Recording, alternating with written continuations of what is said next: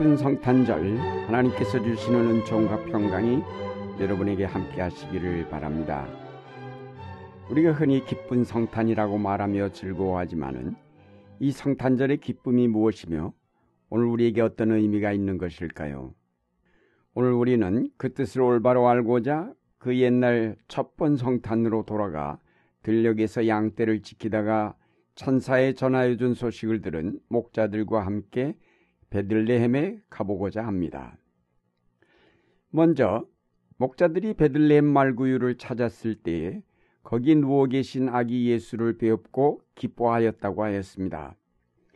비록 냄새나는 마구간이요 요셉과 마리아는 자기들과 같은 평범한 사람들이었지만 바로 그 아기가 틀림없이 천사가 말한 메시아임을 의심치 않았습니다.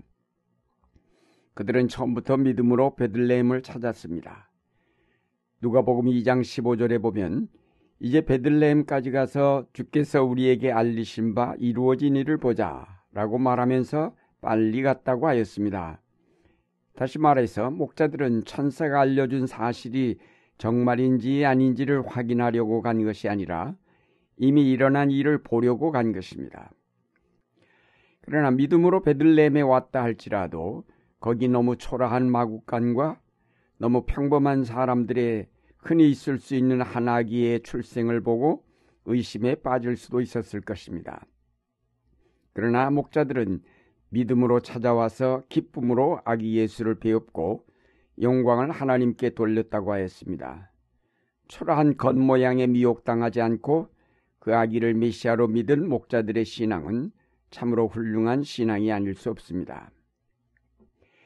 우리가 성탄을 축하하면서 떠들썩하지만 그리고 아기 예수가 나신 베들레헴에 가보자고 하지만 믿음이 없이는 그 모든 일이 아무런 의미가 없습니다. 오늘 우리가 베들레헴에 가보고자 할 때에 거기서 굉장한 사건을 기대하고 간다면 우리는 곧 실망할 것입니다. 화려한 것, 큰 것, 굉장한 것만을 좋아하는 현대인인 우리가 막상 그 옛날 목자들과 함께 그 초라한 베들레헴 마국간에 갔다면 우리는 그 너무나도 초라함에 놀라 벌린 입을 다물지 못한 채 기가 막혀 실망을 안고 돌아섰을는지 모릅니다. 우리가 그 옛날 베들레헴으로 가보자는 것은 현대 문명에 찌든 우리의 정신과 마음을 다 비우고 초라하게 낮은 자리에 오신 아기 예수를 경배하고자 함입니다. 말구유에 누우신 아기 예수를 경배하기는 쉬운 일이 아닙니다. 보이지 않는 것을 볼 수 있는 믿음이 필요합니다. 겸손이 필요합니다. 초라한 아기 속에 감춰진 하나님의 아들의 모습을 배울 수 있는 믿음이 필요합니다. 우리는 성탄을 맞이하면서 이 믿음 얻고자 베들렘에 가보자는 것입니다. 우리가 이 성탄의 베들렘으로 가보자는 것은 기적도 없고 광채도 없으며 영광도 없이 조용히 누워 계신 아기 예수를 배우고자 함입니다. 그의 낮아지심을 배우려고 그의 겸손하심을 본받으려고 가자는 것입니다. 기적을 보고 병고침을 받고 풍성한 물질의 축복을 받으려고 목자들은 베들레헴에 간 것이 아닙니다. 작은 마을 베들레헴 말구 위에 탄생하신 아기를 배웠고 그 앞에 우리가 헛된 영광을 추구하며 교만하였던 죄를 자복하고 그가 이 땅에 가져오신 하나님의 사랑을 배우며 그의 겸손을 배워야 하겠습니다.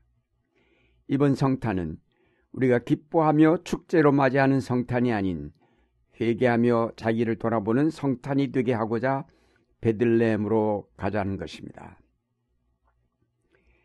목자들은 베들레헴에 가서 아기 예수를 배웠고 기뻐하며 천사가 그 아기에 대하여 들려준 얘기를 그대로 요셉과 마리아에게 전했습니다. 그들은 동방 박사들과 같이 황금과 유향과 모략을 들이지는 못하였습니다. 그러나 목자들은 마리아의 가슴에 길이 간직될 이 얘기를 전하였습니다. 천사들이 그들에게 나타나 오늘날 다윗의 동네에 너희를 위하여 구주가 나셨으니 곧 그리스도 주시니라 라고 하였다는 말씀을 전한 것입니다. 목자들이 들려준 이 말씀은 마리아에게는 더 없는 귀한 선물이었습니다. 자기가 낳은 아기가 그리스도임을 재차 확인받을 수 있었습니다. 목자들은 그 아기 예수가 메시아임을 그 누구보다도 먼저 증언한 사람들입니다. 목자들은 길이 남을 귀한 선물을 전하였습니다. 오늘 이 성탄절에 베들레헴에 가보자는 것은 우리가 거기서 태어나신 아기 예수님을 배웠고 그 앞에 나아가 통곡하며 우리 자신을 드러내기 위함입니다. 우리가 헛된 욕망을 쫓아 마음의 평정을 잃고 방황하던 삶에서 돌이켜 우리가 진정으로 기다리고 사모했어야 할 메시아 앞에 다시 나가 평정된 마음으로 눈물을 흘리며 그에게 경배를 드린다면 그 아기 예수님은 이른 양 한 마리를 찾은 것처럼 기뻐하실 것입니다. 통회하며 자복하는 상처받은 심령과 말구유에 태어나신 아기 예수님을 향하여 당신이야말로 우리의 구세주이심을 믿습니다라는 신앙의 고백. 이것이 이 성탄절에 주님께 드릴 가장 귀한 선물이 되어야 할 것입니다. 오늘 성탄절에 여러분에게는 아기 예수님께 바칠 뜨거운 마음, 사모하는 마음이 있습니까? 이제까지 헛된 욕망을 쫓아왔던 잘못을 뉘우치고 다시 주님께로 돌아가 이제는 주님만을 섬기며 겸손하게 하나님 나라를 바라보겠노라는 각오가 준비되셨습니까? 준비되셨으면 베들레헴에 가서 아기 예수님께 겸손히 엎드려 경배를 드립시다. 끝으로 목자들은 베들레헴에 가서 보고 들은 그 모든 일로 말미암아 하나님께 영광을 돌리며 찬송하며 돌아갔다고 하였습니다. 목자들은 전처럼 다시 양치는 목자로 돌아갔지만은 베들렘 말구유를 다녀간 후 저들의 삶은 소망으로 차고 넘치게 되었습니다. 그들이 기다리고 사모하던 메시아가 드디어 탄생하셨으니 이제 새로운 역사가 이루어질 것이라는 소망을 간직할 수 있게 되었습니다. 오늘 이 성탄에 베들레헴에 가보자는 것은 우리도 이와 같은 소망을 발견하기 위함입니다. 지금 우리는 말할 수 없는 답답함과 절망을 느낍니다. 우리는 어디서도 우리의 마음을 시원하게 해줄 희망의 소리를 들을 수가 없습니다. 그래서 이 성탄에 다시 베들레헴에 가보자는 것입니다. 거기서 우리는 임마누엘이신 아기 예수님을 배울 것이며 그가 우리를 절망 가운데서 구원하실 구세주의심을 알게 될 때 우리는 하나님께 영광을 돌리고 찬송을 부르며 다시 우리의 삶의 자리로 돌아올 수 있을 것입니다. 우리가 하나의 씨앗에서 미래의 풍성한 열매를 보듯이 아기 예수 속에서 미래에 이루어질 하나님 나라를 볼 수 있다면 우리는 결코 절망하지 아니할 것입니다. 오늘 우리가 베들렘에 가서 아기 예수님을 배웁는다고 당장 우리의 고달픈 삶이 변화되는 것은 아닙니다. 당장에 우리의 병이 치료되고 건강하게 되는 것도 아닙니다.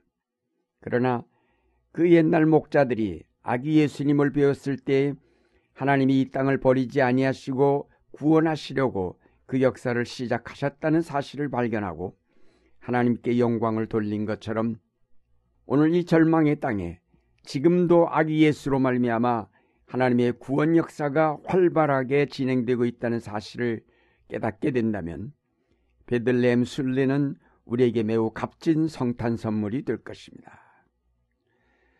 사랑하는 여러분, 탕자가 돼지 우리에서 털고 일어나 아버지 집을 향하여 돌아가듯 베들레헴을 향한 순례의 길을 떠납시다.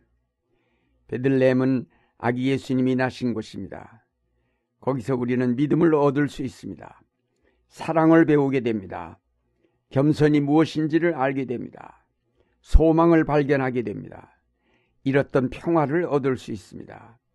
거기서 얻는 믿음과 사랑과 소망은 우리의 상처받은 마음을 싸매주며 낙담한 우리의 삶을 새롭게 할 것입니다. 이번 성탄에 하나님의 그 은총 여러분과 함께 하시기를 바랍니다.